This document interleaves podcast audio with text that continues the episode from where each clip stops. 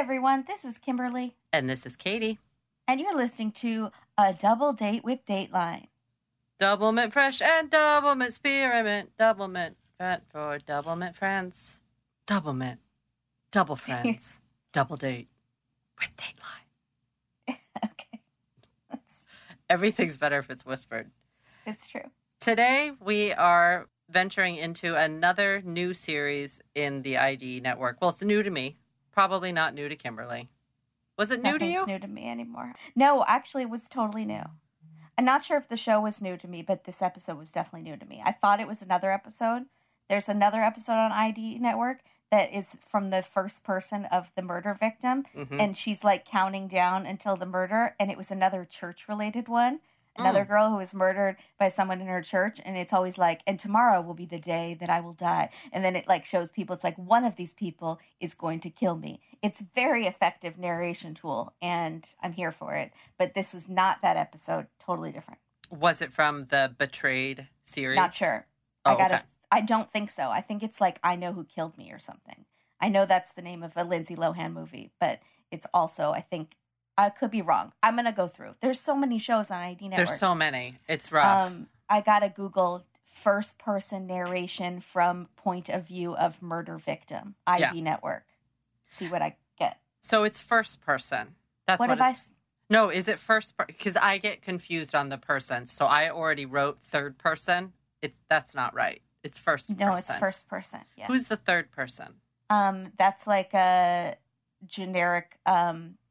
overseer, like a god type figure. So if I was talking about myself and saying, so then Katie goes into the bathroom and fixes her hair. Yeah, that's talking about yourself like in the third person. Third person. Uh-huh. Got it. Okay. The same way an omnipotent figure would be able to talk about you.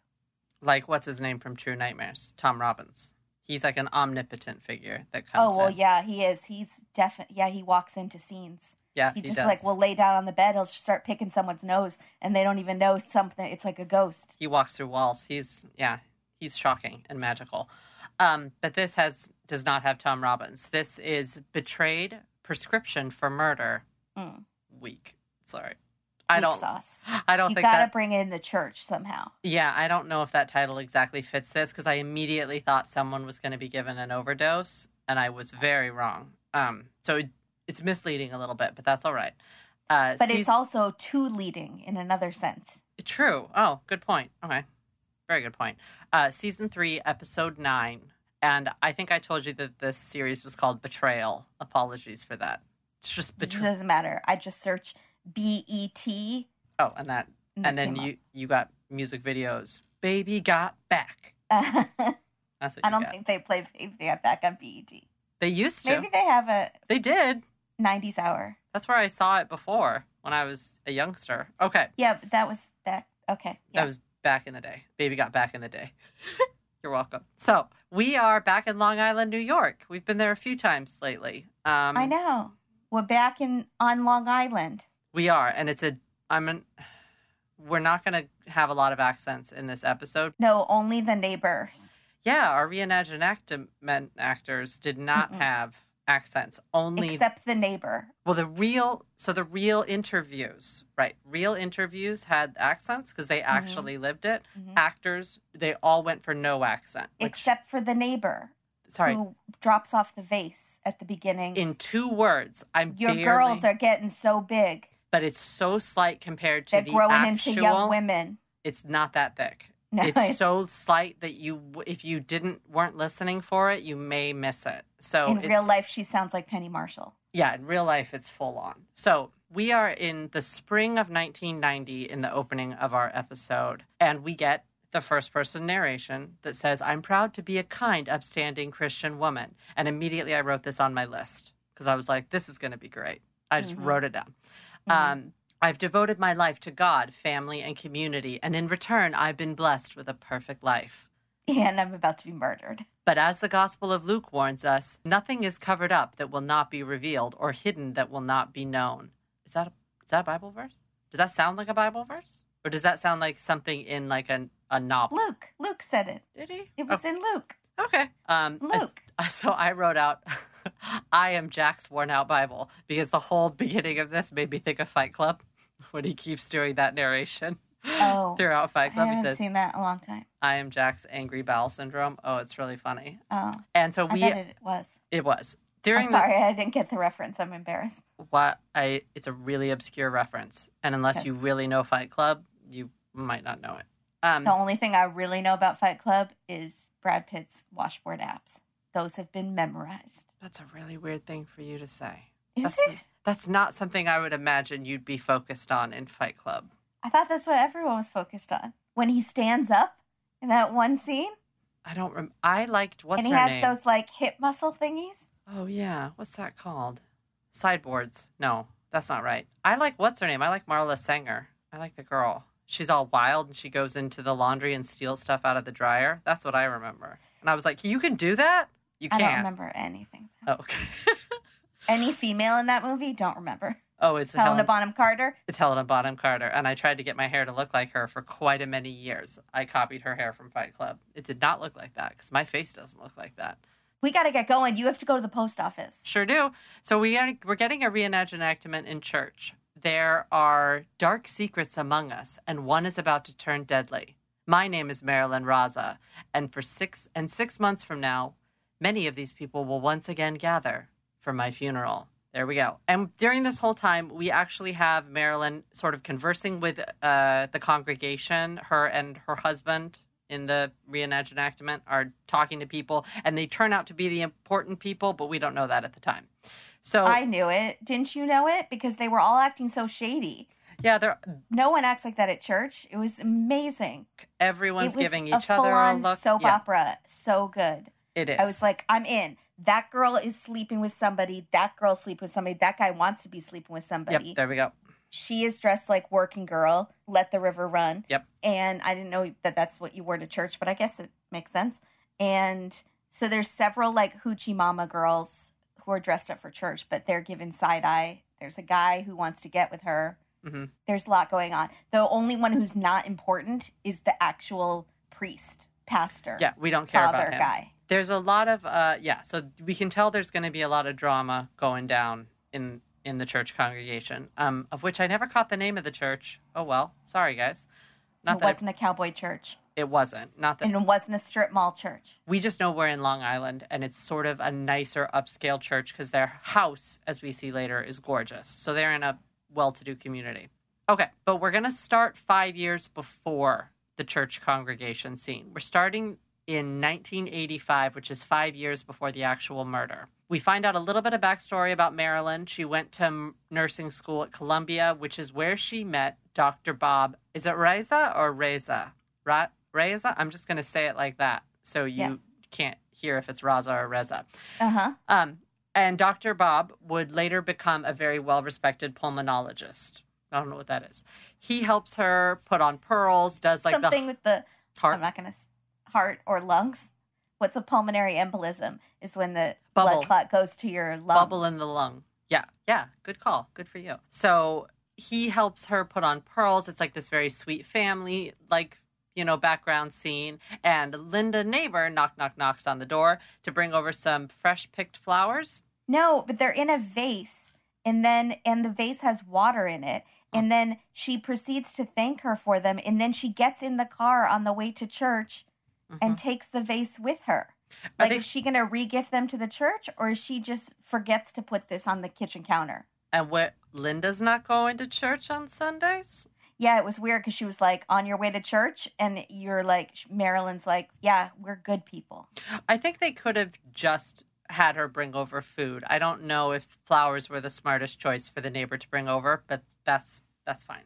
I just don't know how she's driving across town with those in her lap. I think they were her working girl outfit. They were combining scenes together, and so we just didn't. Yeah, that's fine.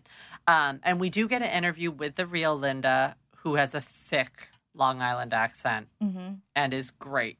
I thoroughly. Oh, yeah. She's the best kind of Linda. Yeah. So Dr. Bob is an elder in the church. And church seems to be, like, the biggest part of their social life, their life, period. Mm-hmm. They are described as a loving, devoted family. We do see they have two daughters who seem very old, very, very old, like in their 30s. But I don't think that's correct. No, I don't think that's right. But they're supposed to be in high school, I believe, or maybe, I think she says my daughters are in high school now. She looks great. The mom is beautiful, Marilyn. Beautiful. Yeah, but the daughters look as old as Marilyn. You look much younger than the daughters. I was like, Kimberly should have been cast in this. Put a brown wig on you. Get out there. Those girls were too old. He looks not like the real person at all. Thank God, because I did not want to see all this lovemaking with that real guy. Yeah, I didn't get that either. And when I saw the picture of the real guy, I was like, that's the guy? You just gave away that there's lovers. It's all right. I pretty much already gave it away. I said there's hoochie mamas. But you didn't say who. What was happening? Who was doing the hoochieing?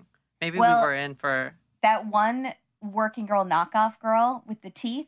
And the pastor's like, are you new to our church? And she's like, yes. And he's like, let me get you a better seat. And she's like, I'm fine, thank you. You know who that was, right? Yeah. Oh, okay. It took me a minute to figure out who that was. That's why I'm asking. What do you mean? I mean, who it was in the story? Well, the first time I watched it. Or is she like a famous actress The first time I watched it, it didn't click who that was. And then now, because I didn't see the scene that she's in and be like, oh, that's a girl from the church who was grumpy about finding a seat. Yeah, no. No, she just did. She's trying to stay inconspicuous, or she's trying to spy on somebody. I'm going to wear my brightest red lipstick because I'm incognito. And a bright red blazer. She's incognito, Kimberly. She's hiding in plain sight. Yeah. I think that's a verse in the Bible, too. So the next scene we have is a dinner party, and Dr. Bob is making some sort of a sexy comment about the flesh being weak, and we're getting eyeballs between him and another woman sitting at the dinner party who is Kathy Sinise, and her husband Sal Sinise is sitting right next to her. They're big players. And then across the table, we have Gary Byrne, who's just a dude from the church, who's obsessed with ambrosia salad. Really likes ambrosia salad. That's the one with the marshmallows, right? I mean, it looked like, I don't know, but what's funny is she body shames him immediately. So for Marilyn being that great of a person, she goes, it's your third helping. And then... You are so funny. It's the best that I've ever had. And he scoops out a huge thing, but it looks like it's fully formed ambrosia salad. It doesn't look like there's already been any scoops taken out, but it's his third serving.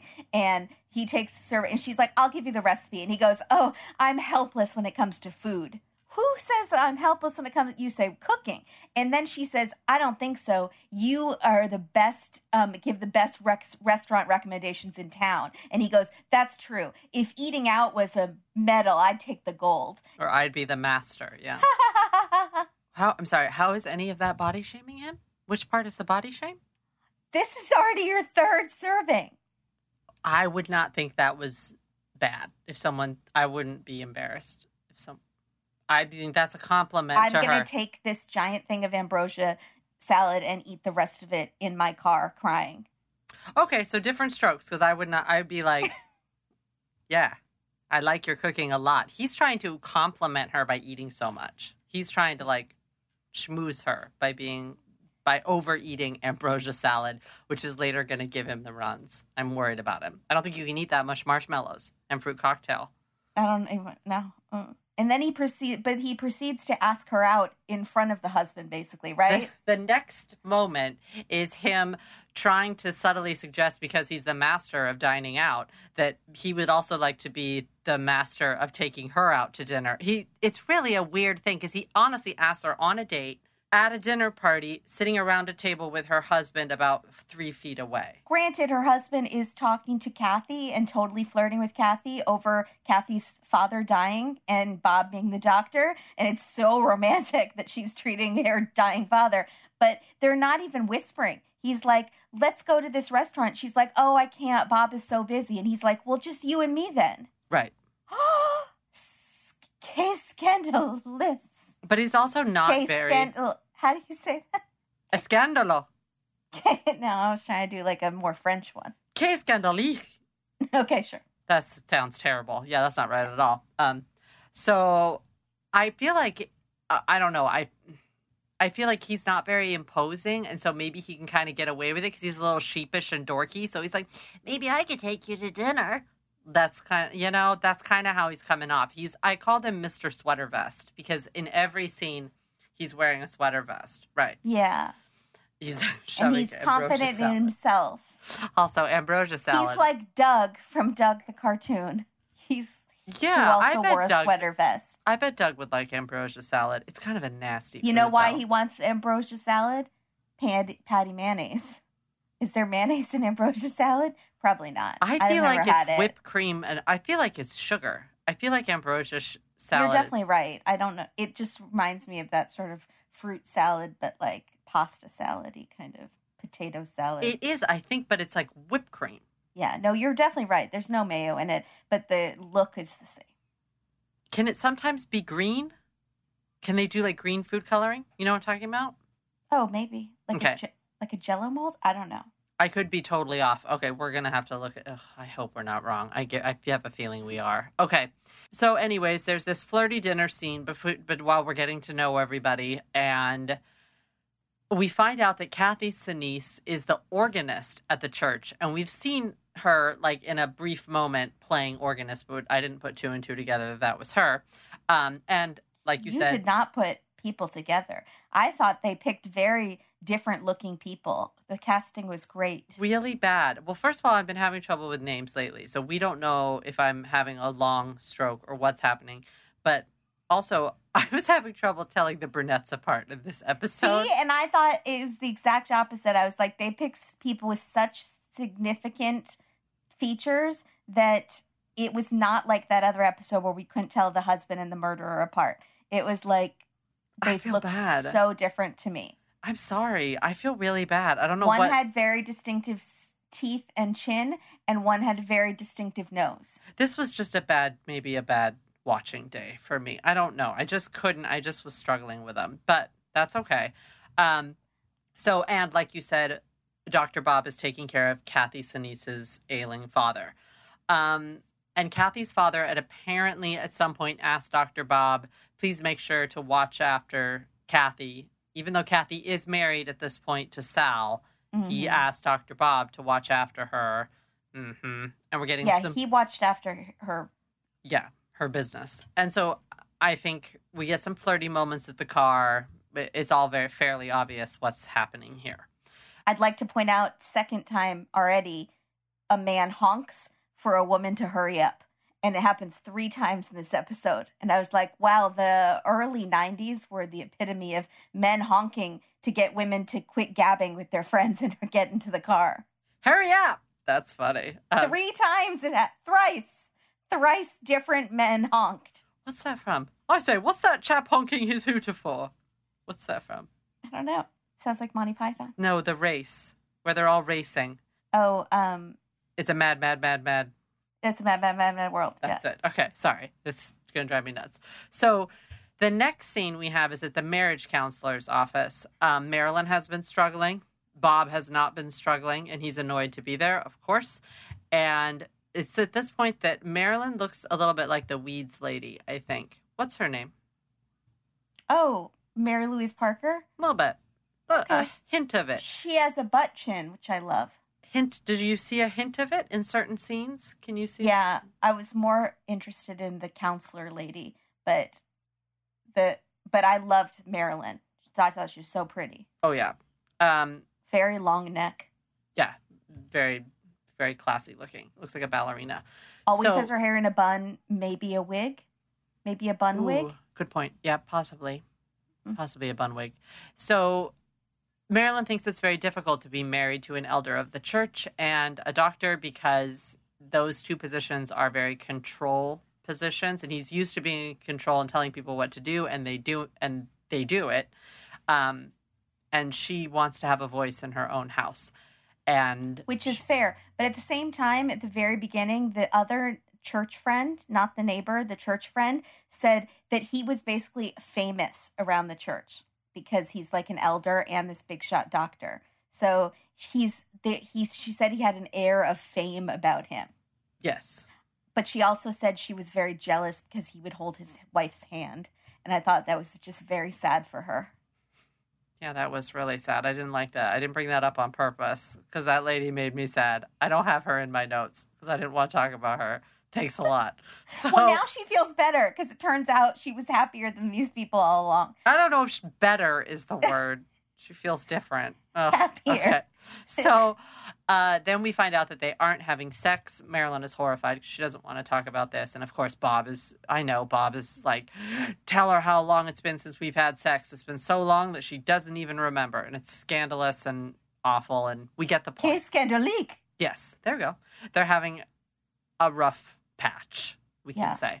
But that is 5 years ago. Now we're going to flash forward a little bit to 3 years later. So at this point, we're 2 years before the murder, 2 years out. Dr. Bob is now in a hotel room with a lady named Dora that you may recognize if you are clever and unlike me as the lady in church who wants to stay seated in her pew and does not want to move and wants to remain hidden in her red blazer. That's Dora. This Dora just kept swimming right up his crotch area. And I know that that's Dory, but I was trying to make it work. What's just kept swimming?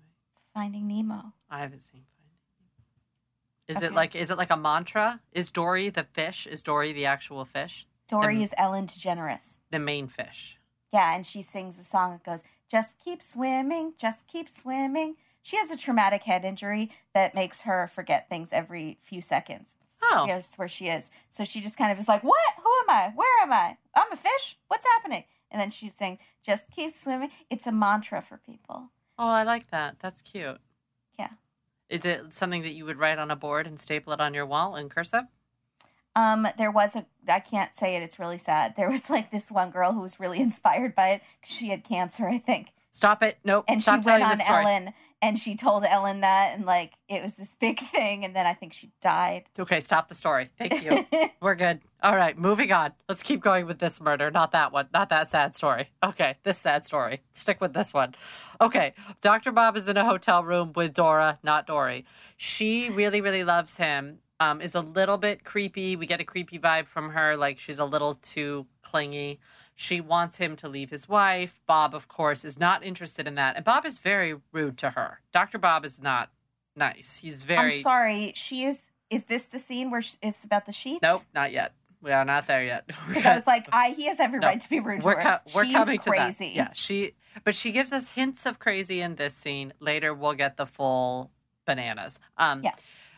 But Bob gets her a diamond necklace because he knows how to treat his mistresses right. And which woman doesn't love tiny diamonds?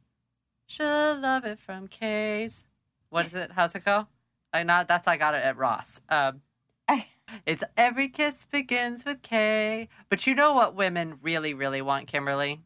What do they really want? Do you know what this woman really, really wants? I can guess. Makeup! I love makeup, and I love Thrive Cosmetics.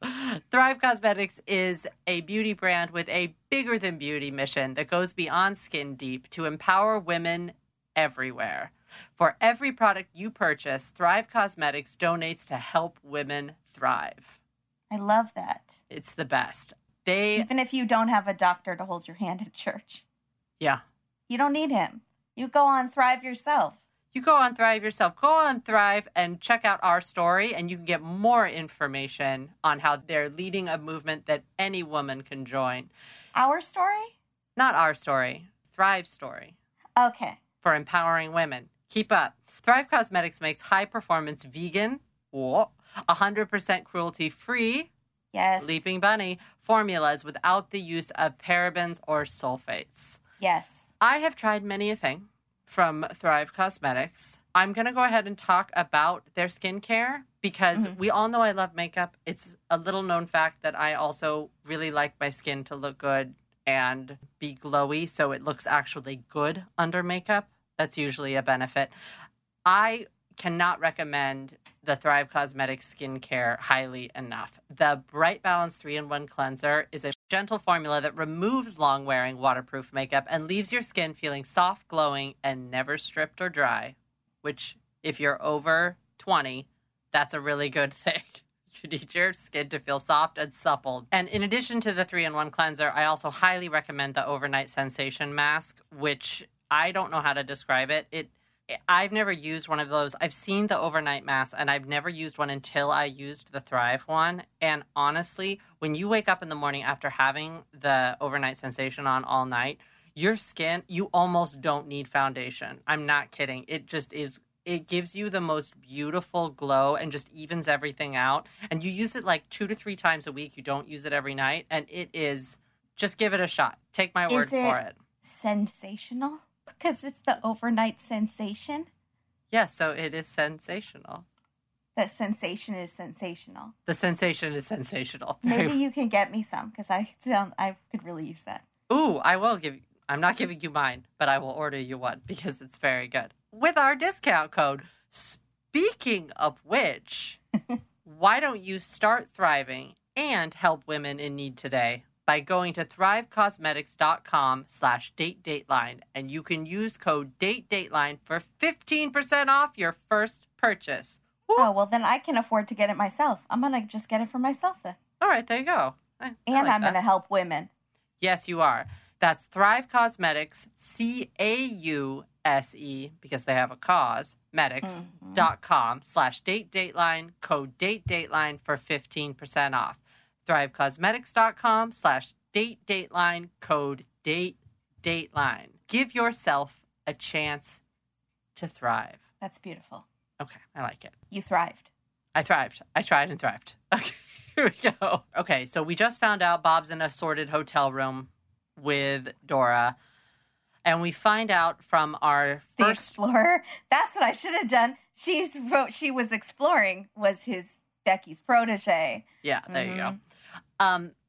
So we find out a little. Okay, so we get another first-person narration, which is a failing marriage is a dangerous thing. It's like you're slowly being buried alive. Your home isn't a place of love and comfort. It's your grave. Oh my God, it's a lot. Wowza. That's a lot of hyperbole, I feel like. Heavy for what we're seeing on screen, which is, it doesn't feel that heavy as the words are. So she still looks amazing throughout this whole thing. She really does. And we're about to get... outfits, glam. Oh, yeah. We're about to get a little bit heavier because Sal Sinise is sitting in his car and, what's that chap honking his hooter for? He honks his horn at Marilyn, so that's... That was the third time, yeah. Number 3. The first time's the beginning. So the first was she's taking the plant in the vase from the neighbor, and Bob the doctor honks. Second one is he's talking to the girl who's at the dinner party, right? The dinner party, and her husband gets jealous, so this and honks is the horn. Sal's second honk. Oh, you're right. It wasn't this. It was separate. You're right. He's a double honker. He's a honker. So he is upset. That Marilyn's husband, the good doctor, is calling his wife so much. He thinks that Dr. Bob needs to stop calling Kathy so much. He doesn't care that Kathy's dad is sick. So Sal is in his car, like, looking like a T-bird. He's got a leather jacket on, and he's smoking a cigarette, and he's trying... Bad boy. It's super bad boy. Church bad boy. He's kind of assuming that Marilyn knows that her husband, the doctor, might be having an affair with Kathy, his wife. Marilyn has no idea. Marilyn's pretty clueless through this whole thing. And so he tells her that he needs a taste of his own medicine and then speeds away because his pun is so bad that he can't take it. So he zooms off. And she still has no idea what he's referring to. She's literally giving the what face. It's sort of like... What do you mean by that? Oh, well, where's my Bible? That's because it's not till like 10 scenes later where she finally realizes, because someone like literally has to scream it in her face. Sal does. Sal has to scream it. He's sleeping with my wife, your husband, in your bed with my wife. And she's like, why are you spoiling all the spoilers? I'm sorry. I am going to kill you. Scene. Oh my gosh. Okay. So next, Marilyn is at a dinner or coffee or outing with Gary Byrne, which is, you're not supposed to be out alone by yourself with Gary because he's got the hots for you. Mm-hmm. He's in a new sweater vest and telling her that she doesn't deserve... Not eating ambrosia salad. No, they're drinking coffees. She doesn't deserve to be treated so badly by her scallywag doctor husband. She says the worst thing that you can say to the man who loves you is that she's lonely. And Gary perks right up at that. And it's like, oh, well, I'm here for you, and God doesn't want us to be miserable, even if it means breaking a vow. I wrote that down. I was like, that's the new pickup line. I mean, God he might as well win. To be miserable, even if it means breaking a vow. God's fine with breaking a vow because he wants your happiness to come above all else. He's not my mom. I don't think he feels that way. I'll take off this sweater vest. Show you what's underneath right now at this restaurant. Show you the goods, because show you my ambrosia salad. He goes from being kind of sweet ambrosia salad sweater vest to kind of creepy ambrosia salad sweater vest. I still was a fan and would have chosen him over the doctor, although the doctor is very rich. Gary's the safe choice, but also the very boring choice. But there's comfort in that. And he doesn't have those weird 80s glasses that the doctor has. A lot of people got those 80s glasses in this episode. We have a few people in them. They're Darcy and Stacy glasses, kind of. I think Darcy's and Stacy's are worse, I gotta say. Because they have, like, yellow lenses. Yellow lenses are just not attractive on anyone. Like, maybe if you're, like, a really hot, young, black Instagram model, like, that girl could get away with it. And she's really cool and her makeup's really good. And then she wears like yellow lenses. Awesome. Everyone else? No. Okay, so we are 5 months before the murder now. We're getting closer. And we're back in our hotel room with Dora. And she gets real gross to just, now she goes from being like a little bit like, oh, like needy before. Now she's full out stalker, weirdo. Mm-hmm. She's like smelling the sheets that they Single white Bob. Yeah. She did the business in the sheets. She starts like smelling them and rubbing them up on her face. We find out also that they had been having an affair for 2.5 years at this point, which is kind of a long time in affair land. And Dora is talking about, do you think the hotel would be mad if I took these sheets? She doesn't talk like that, but she might as well. And he goes, yeah, actually, I do think they'd have a problem with that. He's just not amused. Once he's got boom boom from her, he's like, I am done. You remember what I said, Dora? No talkie. Yeah. After boom boom. He finds her personality repulsive, as do the rest of us do too, because she's a nightmare. I honestly don't think he even wants to kiss her. I think it's like purely about the, you know what. That's it. And so it's like, she's like rubbing on the nasty sheets. Then when he says no to the sheets, she's not rubbing. That's not Katie's thing. She's sniffing them. She's rubbing it on her face. Like she is caressing the sheet. Those clean Gain with clean detergent, special technology, and they smell them and then they start dancing. Except we know what just happened in those sheets. So yeah, I didn't even think about that. So now I'm grossed out. Yeah. So then she says, okay, well, if I can't have the sheets, maybe I could have one of your undershirts to take home just to, like, have the scent of you. Again, gross. That's gross to me. I don't want I don't like it. It's not as bad as the sheets, but the undershirt is like, I want to smell your B.O. It's like, what's her name? Tanya and St. John. And Tanya would always smell St. John's armpits. Oh, yeah, that's weird. And play with his armpit hair. I don't want to talk about that. And then... Also, was the bed so small in this scene? Did it not look like a double? It might have been a double. I didn't notice that. Was it small? Quite small. The room was quite small. I was like, the doctor is not springing for a deluxe hotel suite.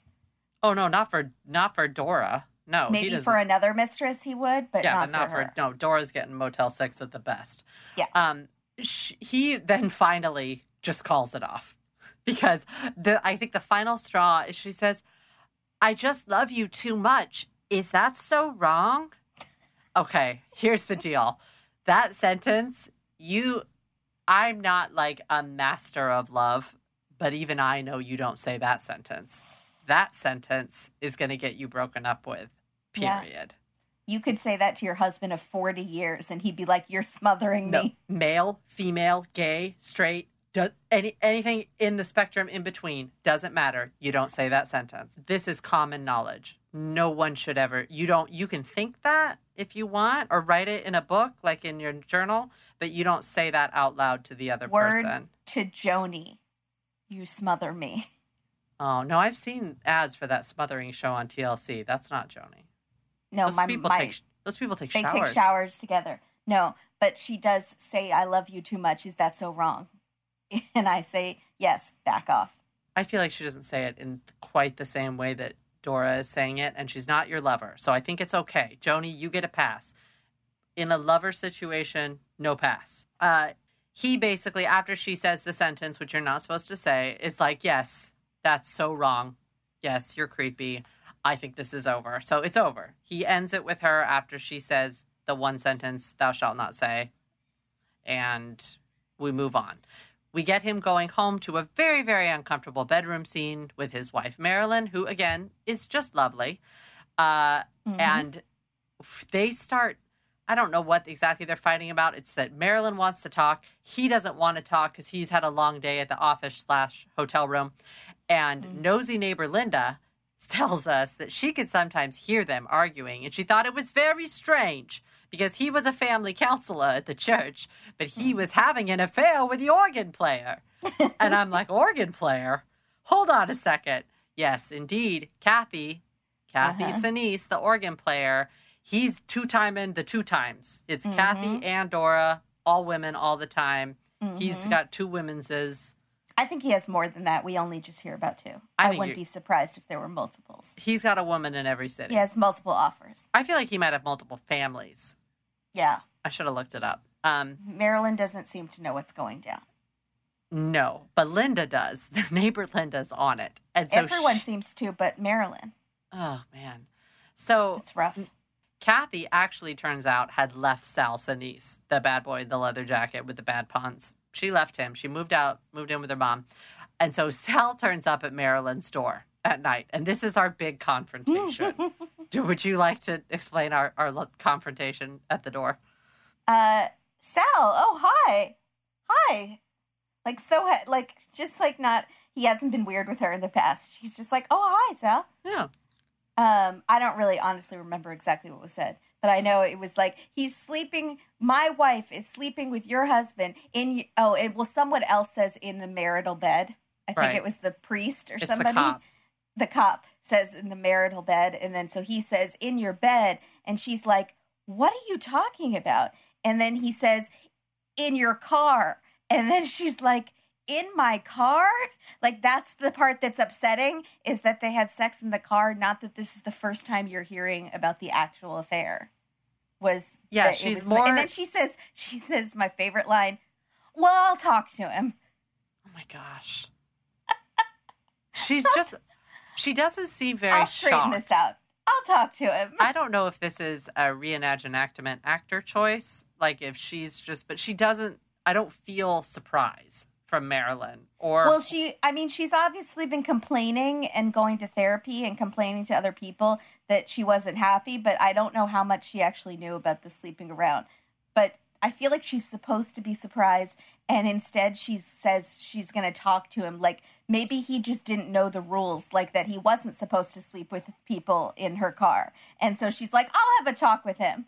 Like, he's riding his bike on the lawn. He just doesn't know he's not supposed to do that. I'll have a talk with him. Hey, Bob, this is Marilyn. Hi. Honey, can you not do it in the car? Okay. With the organist? I made ambrosia salad. Yeah. I got to Scotch guard those seats after. I just took it to be detailed. Man, it's kind of bizarre, especially because we did just find out that the affair, at least with Dora, had been 2.5 years long. And also, it's not like she's busy with the kids at home. The girls are at boarding school. They're not at home. Oh. What are you doing all day? What, is Marilyn a nurse at this point? Well, she dresses up and looks like she's carrying a briefcase, but it's just a really flat 80s, 90s purse. And I thought it was a briefcase, and I was like, is she a working girl going to church with her little Reebok shoes on?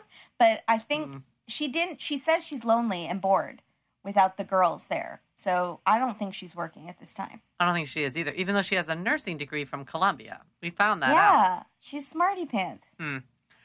So now we are in the fall of 1990. Kathy is in, and 1990 is the murder year. So Kathy is now in the hotel room with Dr. Bob and says the exact same dang thing that Dora says. Not the thing about I love you too much. More like, when are you getting a divorce? What's going on with that? I did my part. I left Sal. Yeah. I moved in with my mother. Thank you very much. And so This time, actually, though, he is not saying that's never going to happen like he did with Dora. He's kind of stringing her along and saying, well, maybe at Christmas time. But who knows? A lot could happen before that. Wink, wink, as in Marilyn could bite the dust. And the examples he gives are maybe Marilyn will be in a plane crash, or she'll crash into a bridge abutment. I know he said maybe she'll fall out of a boat. That was the last one.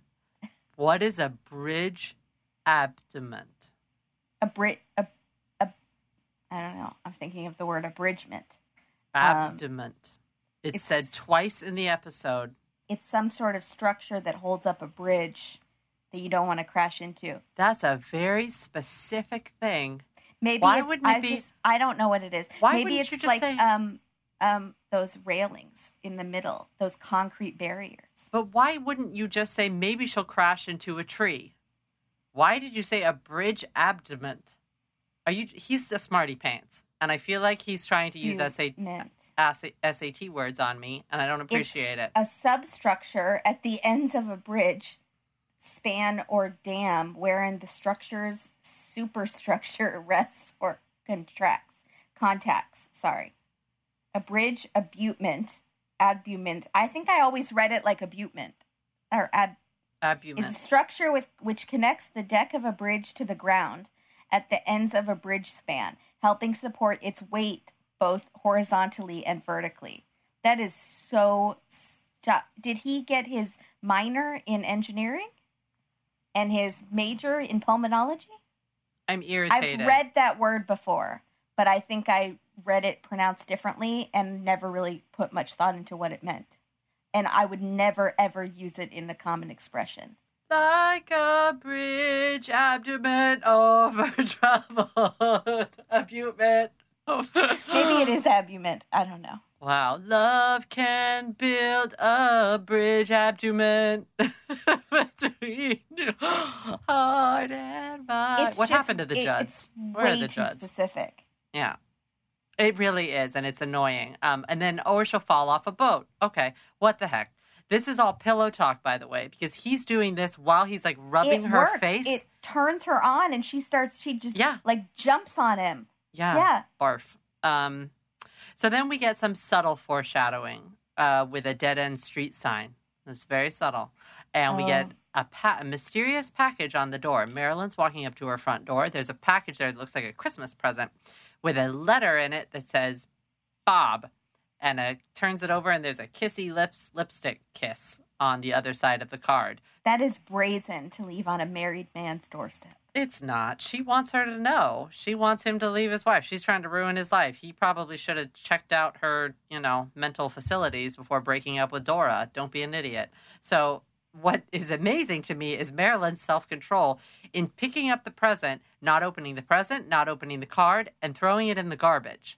Yeah. Never, ever, ever, ever, ever, ever, ever would I be able to do that. I would immediately open it. Immediately. Yeah, you would. Yeah. So would you. I don't know if I would. I might be worried it was a bomb or something. Because the wife is going to open it. Would you make him open asbestos it? Would you make him not open asbestos. It? Asbestos. Yeah. What's the other stuff? Let's go with asbestos. That's not what I meant. Asbestos abatement in the package. So wait a minute. Abutment. Would you make him open it in front of you? I mean, if you're already at this point in your marriage where you're openly discussing the girlfriends that he's cheating with, there's not much of a marriage left, right? Yeah, I don't understand why they don't have a divorce working at this point. Like she doesn't want to. She needs to go off with Sweater Vest. Yeah, she really should. That might have saved her life. So we're finally at one day before Marilyn's murder. Dr. Bob is leaving for a 5-day medical conference in Washington, D.C., and she wants to take him to the airport. He says, no, thank you. And she says, safe travels, and it seems like that's the last thing she'll ever say to Dr. Bob, because now we're at the day of the murder. And we get a snippet of what everyone is doing the night of the murder. This is what B-roll would be, but it's reimagination B-roll. Because it's set to music, and it's some sort of song. Montage. It's a song that they use in Dance Moms. So Dance Moms always have, they can't use, Gaga or, they can't use Ariana Grande. They have to use, get the rights to other music. And so that's kind of what we have here, which is awesome. It's not a bad song, but it's just short. So Gary is praying in his sweater vest. Dora. Dora is sniffing shirts.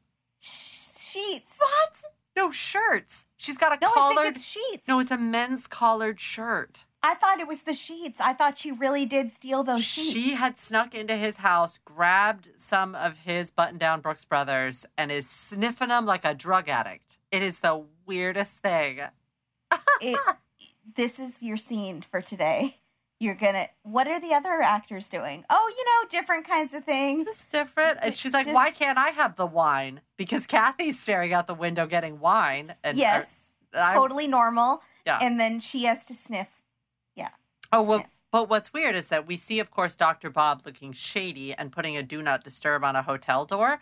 I assumed that Kathy was in that room, but then the next shot is Kathy at like her mom's window with her wine, mm-hmm. looking outside like someone's going to come up and shoot her in the face, which mm-hmm. is not what happens.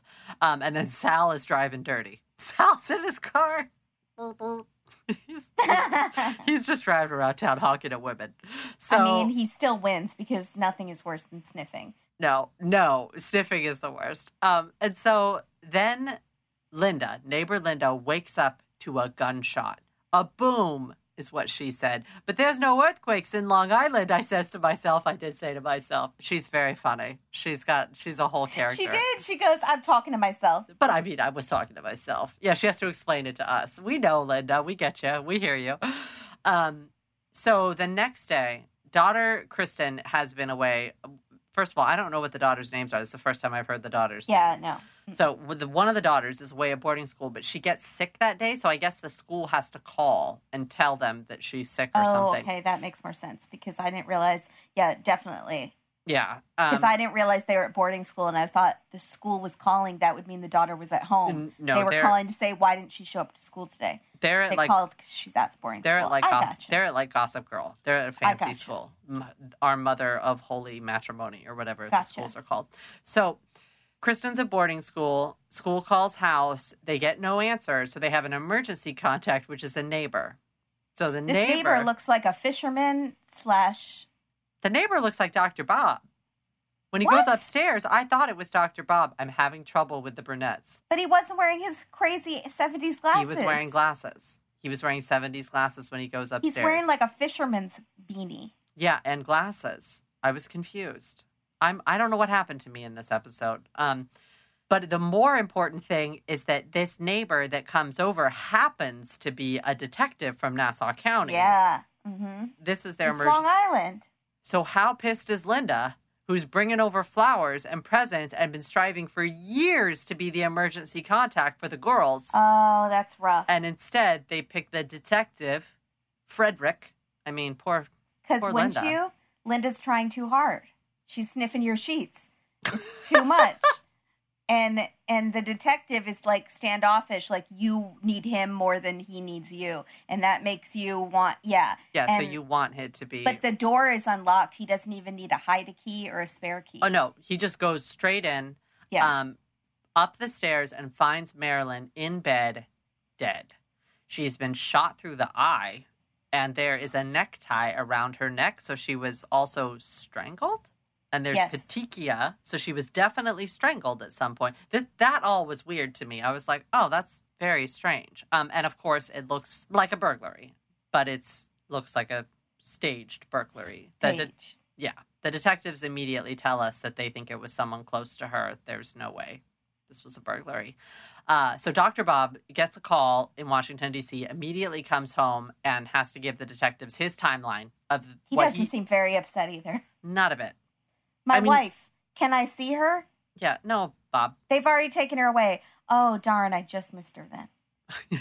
That's pretty much what it is. He has to give his timeline to the detectives of what his whereabouts, his movements since he left for the conference. He had an alibi because he left to get on a plane to go to Washington, D.C., to the tuberculosis conference. It was literally a tuberculosis conference. It was the fight to eradicate tuberculosis. Is that what it was? Okay. Something like that. Yeah. Didn't we? Hasn't that Hasn't that been eradicated? Maybe that's when it happened. I feel like it happened way before that. But, I mean, there's a vaccine. Louis Pasteur? No. Can I just start bringing him up all the time? I'm just going to start bringing up... Was he penicillin? Random people of history. Nellie Bly? No, wasn't Nellie Bly. Okay, so keep going. I had all these books when I was a kid, by the way. It was the cotton gin?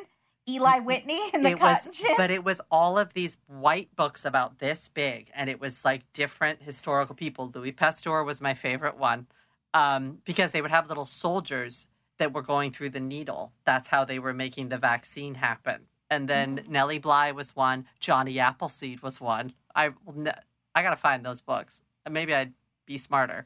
Okay. Anyways, so his timeline is that he left for the conference and he's been there the whole time. By the way, can I just preface? I'm going to get so many tweets. Like, actually, Louis Pasteur, blah, blah, blah. No, I know what Louis Pasteur was pasteurization, but it also helped in a vaccine for what? I don't remember what the vaccine was for. Specifically, what he did was helpful too. I don't know what it is. Rabies. Maybe. No, I'm saying it says rabies here. Oh, great. Okay, so it was rabies. Oh, yeah, because the little girl in the story was in the hospital and she looked wild. She had like wild brown hair. I remember that. Hermione. I gotta find that. I gotta find those books and send them to you. They're funny. Okay. Anyways, so also these were my bedtime books. I don't feel like that's appropriate for a young child to be learning about pasteurization at bedtime, but that's fine. That's why I'm a weirdo. So where's my mom? I'm going to ask her some questions. So the good doctor immediately points at Sal Sinise and says, he doesn't say anything about the affair with Kathy. He just says, I had a funny feeling about him. I've always had a funny feeling about him. Yeah, not I was sleeping with his wife in my marital bed. Probably because and my wife's car. Probably because Sal keeps driving around town. Honking his leather jacket, smoking cigarettes. He's like the church bad boy. Seriously, like a rebel. He's the Fonz of the church. He is. Ay. So they go and interview Sal, who's making sandwiches in his kitchen. Peanut butter and jelly. He does the John Mulaney Law and Order thing where it's like, I know I'm being investigated by homicide detectives, but I got to keep unloading this van. But I got a sandwich to eat. This ham and cheese isn't going to grill itself, detectives. You want? What about him? What about the guy out in the car? I wish he had offered sandwiches. Oh, that would have been great. He saved all that PBJ for himself. No. So he, of course, is very standoffish because he's a rebel and says he wishes that Bob or even Kathy had died instead of Marilyn because she didn't deserve this, which is, again, you don't want to say that to cops, but he does. Or maybe it's the exact thing to say to cops. Sure, I'm murderous, but against a totally different person than the victim. Oh, yeah. Yeah, that's actually true. I was busy that night hating someone else and wishing they were going to die. That's why I didn't do it. I was stalking my ex-wife, Kathy, at her mother's house. I was just smoking like honking 6 packs outside. Of cigarettes. Kathy, come out. I made a mistake. We all make mistakes. You got to quit smoking, Sal. Okay, anyways, he tells the cops straight out that Kathy and Bob were having an affair, but he doesn't have... Sal doesn't have the best alibi. He says he was just watching TV with his kids all night. I feel like that's a fine alibi. Can't the kids say, yes, Dad was here? But then they went to bed. They probably fell asleep, yeah. Right. But he gets a dig in. He's like it is every night around here. Like something like that. Like ever since my wife left me for Dr. Bob, this is what my every night consists of. So you're a family man. That's fine. Because I feel like, why can't Kathy... drive around honking anymore? Kathy doesn't get the kids?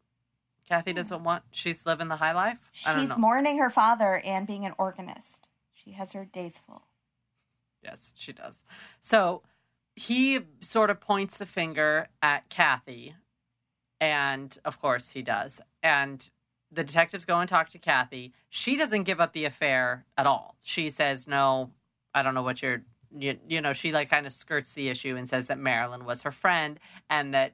Dr. Bob would just call because her dad was sick, et cetera, et cetera. They became close because he was his pulmonologist, yada, yada. Mm-hmm. So the detectives keep looking. They interview the marriage counselor, and she tells them about... There's, like, no patient confidentiality here, apparently. Her patient's dead. Not the husband? But he wasn't really the patient. Remember, just Marilyn kept going. I don't think I mentioned that. But the two of them did go at one point together. So maybe she can't talk about that session, but maybe she can talk about all the sessions with Marilyn. Also, what is doctor-patient confidentiality if the patient is deceased? I've seen different things happen on different Law & Order episodes, which makes me think that they did not do their research. Who did not? Law & Order? Or yeah. Oh, okay. Well, maybe it's state by state. Maybe. County by county, doctor by doctor. People are going to tell us. Sure. I don't have to worry about anything anymore. Someone will tell us. Oh, that's great. But the marriage counselor tells them about Bob's multiple affairs.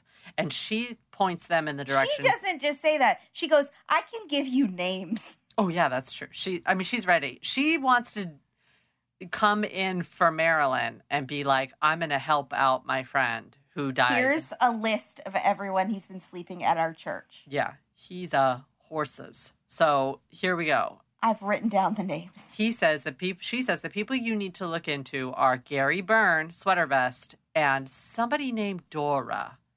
Mm-hmm. So of course cops go to Gary, or Gary comes in for an interview. He's super weird and awkward and sad in the interview, and talks about how much he loved Marilyn. He's a little creepy. Not as creepy as Dora. She's next on the list. They should get together. Yeah, maybe, because Gary really needs to be loved and Dora really needs to be loved. Mm-hmm. And Gary would let Dora smell his sweater vests. Mm-hmm. With pleasure. And that's not a euphemism. That's literally what she wants to do. Excellent point. They track down... Okay, so... When they go to see Dora, she tells them that Bob was the best thing that ever happened to her, straight up. And she hates Marilyn. Hated Marilyn. But the cops say that strangulation... And goes, but not like I wanted her to die. Yeah. It's not the best scene. It's not Dora's fine. She did much better at the sniffing. She was fine, but the sniffing was stronger. So for the real, we're going to go with the sniffing. So strangulation, the cops say, is not typically something to be committed by a woman, which I don't know if that's true. Well, I could see a lot Dora. Of strength. You could see Dora with the rage of 1,000 sniffs. Yes, in her could do it because she has the crazy lift a car off a baby kind of strength. She does. That's what I'm thinking. And so they do an autopsy on the body of Marilyn and reveal that it's a .22 caliber bullet. And so off they go to the gun shop. Now we're at the funeral. There's a huge problem at the funeral, like straight off the bat, which is that the funeral's an open casket. But she was shot in the eyeball. She was shot in the eye. Well, they just close the eye then and do some creative... Maybe she's wearing shot in the eye. She doesn't have sunglasses. A thing. They stuff it. That's not right. They take out the eyes a lot of times and stuff them anyways. But that part of the head is not correct. Not if... Well, yeah, that's true, especially from the way we see the shot going down. But I learned more about this process from watching The House on the Haunted Hill Drive, whatever that show is. Yeah, the Netflix. But yeah, they should have put an eye patch on her or something if they were going to stick to... Jews do it better. I'm sorry. No one needs to see that. We keep it closed. Tight and right. Yeah, close it up. Close up shop. Mm-hmm. The shop is closed. Business is closed. Mm-hmm. So I don't think that she actually did have an open casket, but that's all right. Oh, well, this is just purely for dramatic effect. Right. But I'm saying that I was shocked when I saw it, the episode. I was like, no, close the lid. Close it up. So after the funeral... The funeral director speaks to detectives and they ask him if he heard anything or saw anything weird. And he says, actually, that Dr. Bob, before the funeral began, went in to view the body and was talking to Marilyn and said, I love you so very much and I'm so very sorry. But see, that could mean a lot of things. Like, he was a hound dog, so I don't think, and that was well known amongst the town. So it didn't seem to me that was something that was that damning. I think that seemed like filler to me. I don't think that was very big on the detective's list of, oh, he's done it. Yeah. That's not the he did it moment. But what is the who did it moment is they pull the airport records of his car. So they check LaGuardia parking the parking lot where he parked at LaGuardia Airport. It shows he left the lot at 10:24 p.m., checked back into the lot at 3:03 a.m. on the night that she died. And pulled back into a different spot. Like, if he had kept the car in the same spot, they might not have even noticed that the car had gone. How is that, though? Because they would have still pulled the records. Well, I feel like it was all printed on a sheet, and it said type of car. You know, like where people have to go around, like in the olden days, in parking lots and mark what kind of car was in what spot. Oh. Instead, if they didn't have good surveillance or it wasn't all electronically monitored. Yeah, I think you're right. So, but he was that confident that he was going to get away with it. Mm-hmm. Is that he just was like, doesn't matter. They're not going to check me. I'm a doctor. Yeah. Also, their trip This is way more overconfidence, what you're about to say. Yeah, their trip to the gun shop paid off because it turns out that Dr. Bob also bought a .22 rifle in the past 3 weeks. Like, just bought one. That's overconfidence. Yeah, he's horrible. The detectives call Dr. Bob in for an interrogation, and they have him empty his pockets, which goes absolutely nowhere. Yeah, it does. I thought that was going to be more dramatic or lead us to some sort of follow-up. Me too. Like, there was going to be he had a gun ticket in his pocket? Stub or, like, a bullet. What? Why does he have to? Or, like, a piece of paper that said, I done did it. So... Shoot, if you hadn't asked me to empty my pockets, you would never have seen this confession. Or like a billion hotel keys for like all of these women, like dates of women. Okay. So they present him with a rifle receipt and he says, well, I was going to use that for skeet shooting. But, you know, these coppers, they're smart. They know that's not a rifle. That's not the kind of gun you use for skeet shooting. Mm-hmm. Isn't the skeet shooting the pull? Yeah, it seemed to me kind of like the kind of gun you would use for that. It did to me, too. It's really long gun. Why would you... Oh, but he bought the rifle because he wanted to be able to say he was using it for skeet shoot. Okay, I get you. So then they show him the parking logs, and within 2 hours, he's confessed. He gives up the jig. It's over. This is it. They... Walk us through sort of how he did it. I don't really understand. He takes a shuttle plane back to LaGuardia Airport. So from Washington, D.C., he takes a shuttle plane, which I guess means you don't have to buy a ticket for that. I'm not sure how that works. Goes, gets the car, goes to the house, knows that she's not going to wake up when he comes in the door. Honestly, I was like, well, I'm sure she didn't wake up because the front door is this is a huge house. The front door is very far away from the bedroom, but she also takes sleeping pills. So this is the worst part, is that he shoots her in the face, but she doesn't die. So he then has to strangle her. So he does actually do both. And my question is, if you don't care about this, the huge loud sound of a rifle happening one time, do it again. That's a good point. I was just going to say, just let her, don't call the cops, just leave. Or, she's going to be dead by morning if you shot her in the eye. Also, you believe in God. Maybe take this as a sign. If she doesn't die, maybe she's not supposed to die, man. Yeah.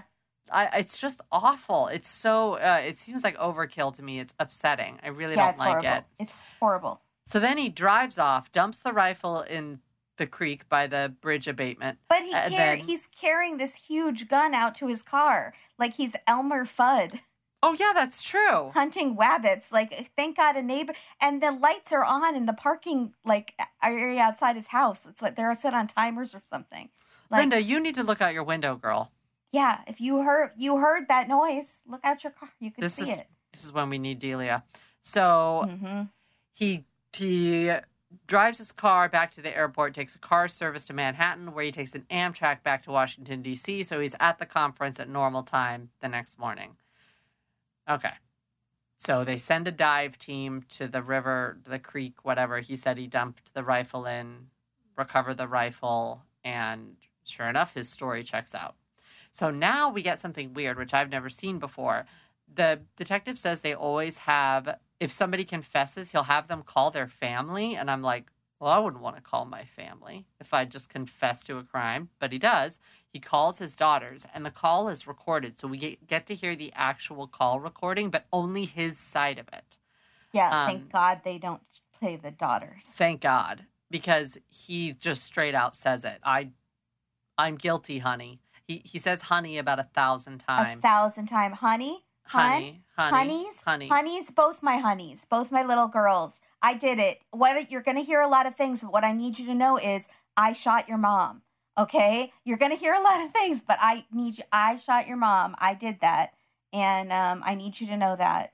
I just want you to know that the second I did it, I felt like I had made a mistake. Well, that doesn't do anybody any dang good. If that makes you feel any better. That doesn't do anybody any good, Bob, does it? What do we do now? Okay. Oh, my gosh. And then he says, I got tired of having it all on my shoulders, honey.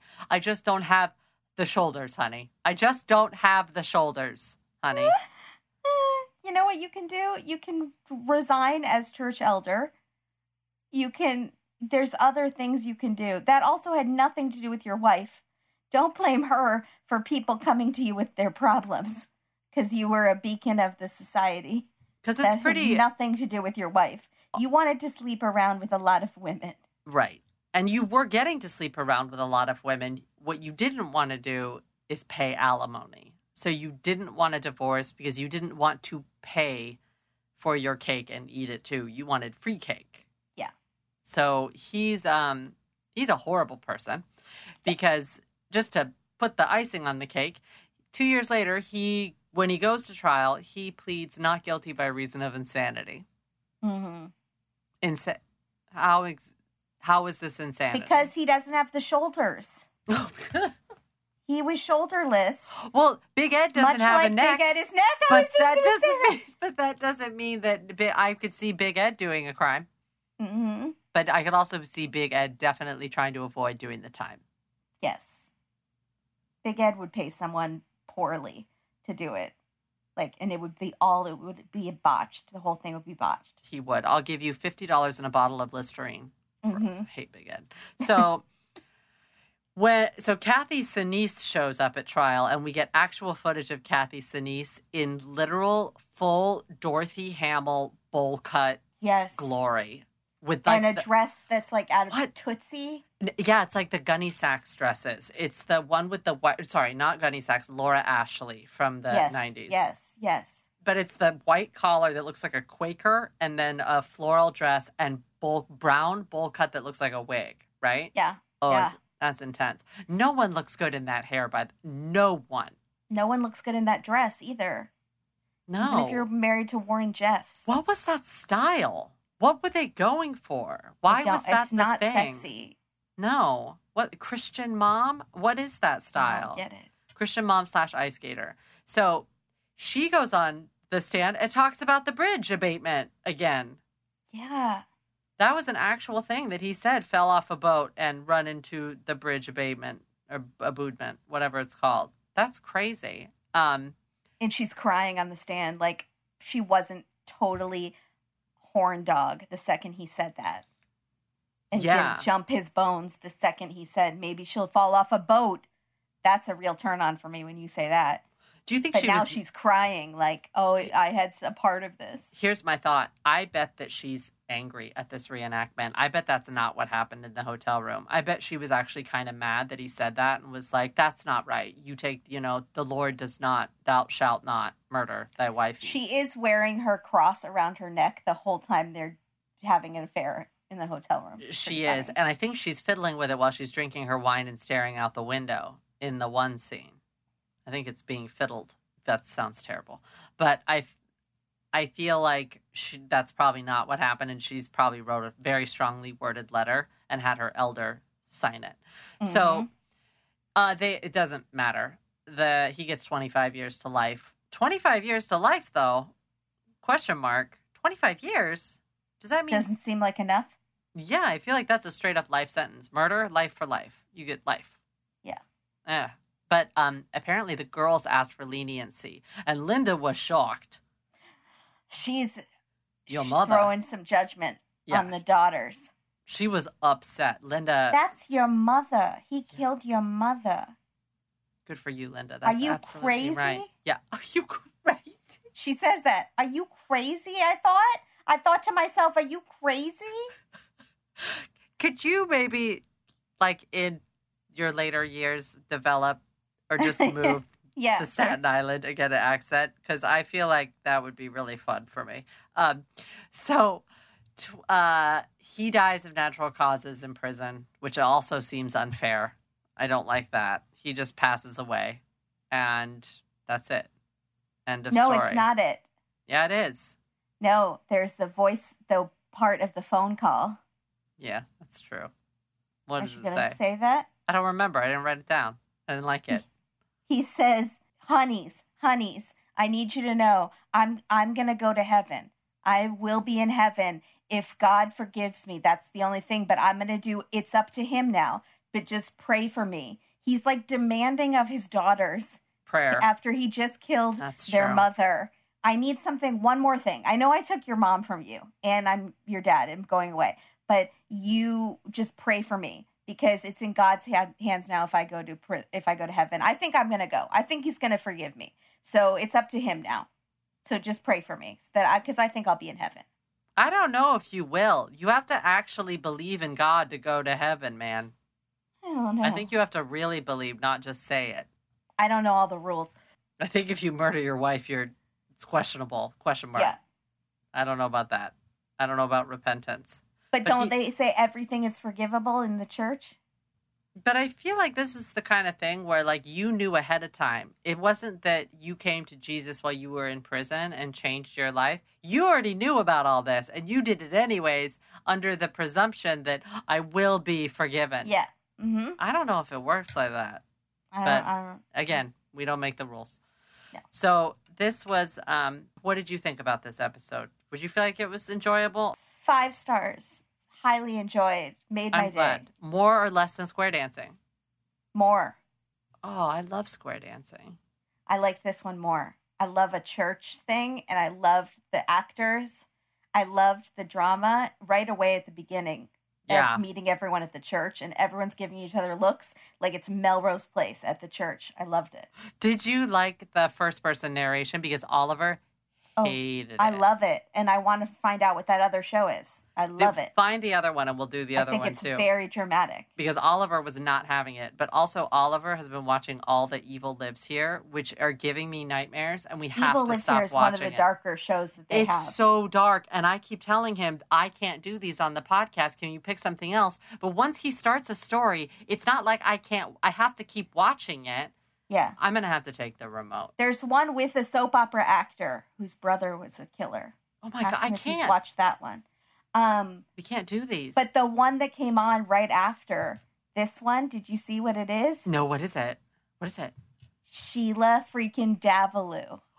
Should we do the Sheila Davalou ID Network? We probably should, right? I've only watched 10 minutes of it, and I've already learned about 2 new characters that I didn't know about from the Dateline. So I was pretty into it. Okay, next up, Sheila Davalou. And the actor they picked for Nelson Sessler is perfect because he's kind of like a drip, but like so my type. But like you would think he was super boring. Interesting.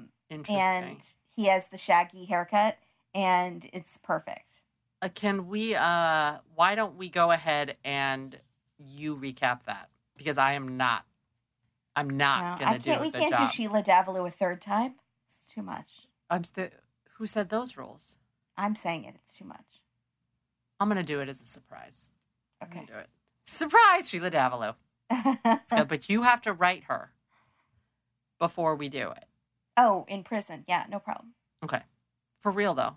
I forgot what I'm supposed to ask her. I just want to be friends. Just open a line of communication. Yeah. Okay, that's all. That's the only objective. All right. Bye, everybody. Thanks for listening to this very special edition of A Double Date Experiment Date with Dateline.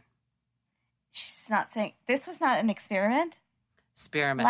You said experiment. Oh, okay. I said experiment. Winter fresh.